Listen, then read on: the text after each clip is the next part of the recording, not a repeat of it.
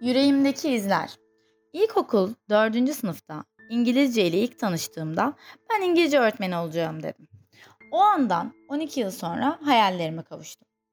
Çocukluğu ve gençliği Mersin merkezde geçen ve üniversiteyi Ankara'da okuyan biri olarak ilk atama yerim olan İslahiye Gaziantep benim için yeni bir kapıydı. Çünkü ilk defa bir ilçede yaşamaya başlamıştım. Hatta 1 milyonluk şehirden sonra 60 bin nüfuslu küçük bir ilçe İslahiye bana sadece ilçede yaşamayı öğretmeyecekti.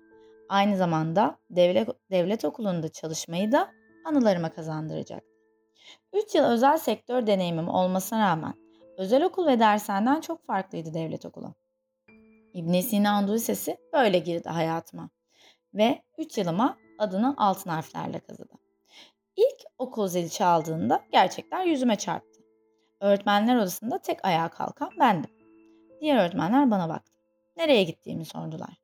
Meğerse ilk bir hafta öğrenciler gelmezmiş okula. Ben dinlemedim, sınıfa çıktım. Gerçekten her sınıfta 2-3 öğrenci vardı. Ne kadar öğrenci varsa topladım. Hemen kendi hayatının lideri ol semineri verdim. O hafta benim için öyle geçti.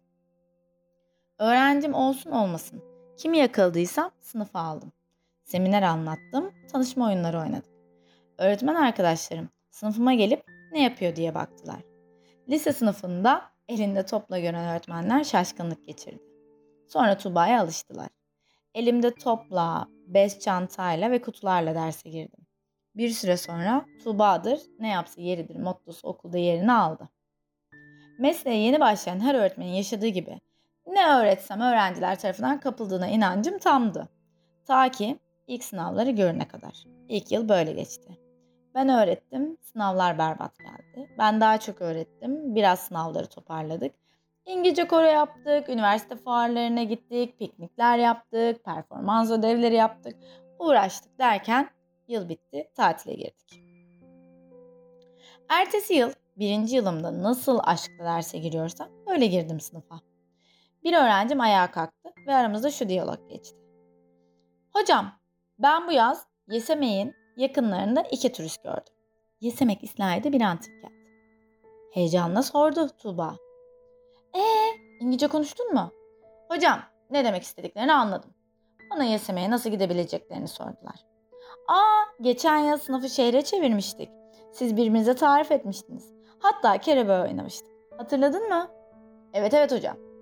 Peki sen ne dedin? Tarif ettin mi? Hayır hocam. Koca, koşarak uzaklaştım. Kaçtım. Cevapla şok olmuştum. Alt üst olmuş şekilde öğretmenler odasına gittim.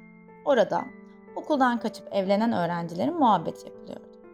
Kucaklarında bebek öğretmenleriyle karşılaşıyorlarmış. Çok keyifsiz bir şekilde eve gittim. Bir şeyler yapmalıydım. İngilizce öğretmek dışında yapacağım bir şeyler olmalıydı. Uzun uzun düşündükten sonra bir karar verdim. Benim bu çocuklar için örnek olmam lazımdı. Üniversite ruhu aşılamam lazımdı. Okumaya ikna etmek, okumaya ikna etmeye çalışmak birinci hedefim olmalıydı. Tüm yolları denedikten sonra hala ikna edemiyorsam öğrencilerim ileride ahlaklı çalışan ve iyi birer anne baba olmalılardı. İsnaiye'de iki yıl daha kaldım. Bu sefer her şey farklıydı. Tabii ki müfredatı takip ettim ama boş zamanlarımızda üniversitelerden konuştuk, Ankara İzmir'i anlatan popüler filmler izledik. Öğrencilerimin hayallerinden, hedeflerinden muhabbet e- ettik. Ben anılarımı anlattım, onlar dinledi. Onlar sordu, ben cevapladım. Geçen 3 yılın ardından anılarımla İslahiye'den ayrıldım. Kalbim İslahiye'deki çocuklarımda kaldı. 12 yıllık öğretmenlik hayatımda çalıştığım her okulda kalbimin birer parçasını bıraktım. Yıllar geçti. Şimdi çocuklarımın güzel haberlerini alıyorum. Hemşire olanlar, üniversitede okuyanlar, proje yapanlar ve sporla uğraşanlar, iş hayatına atılanlar, anne ve baba olanlar.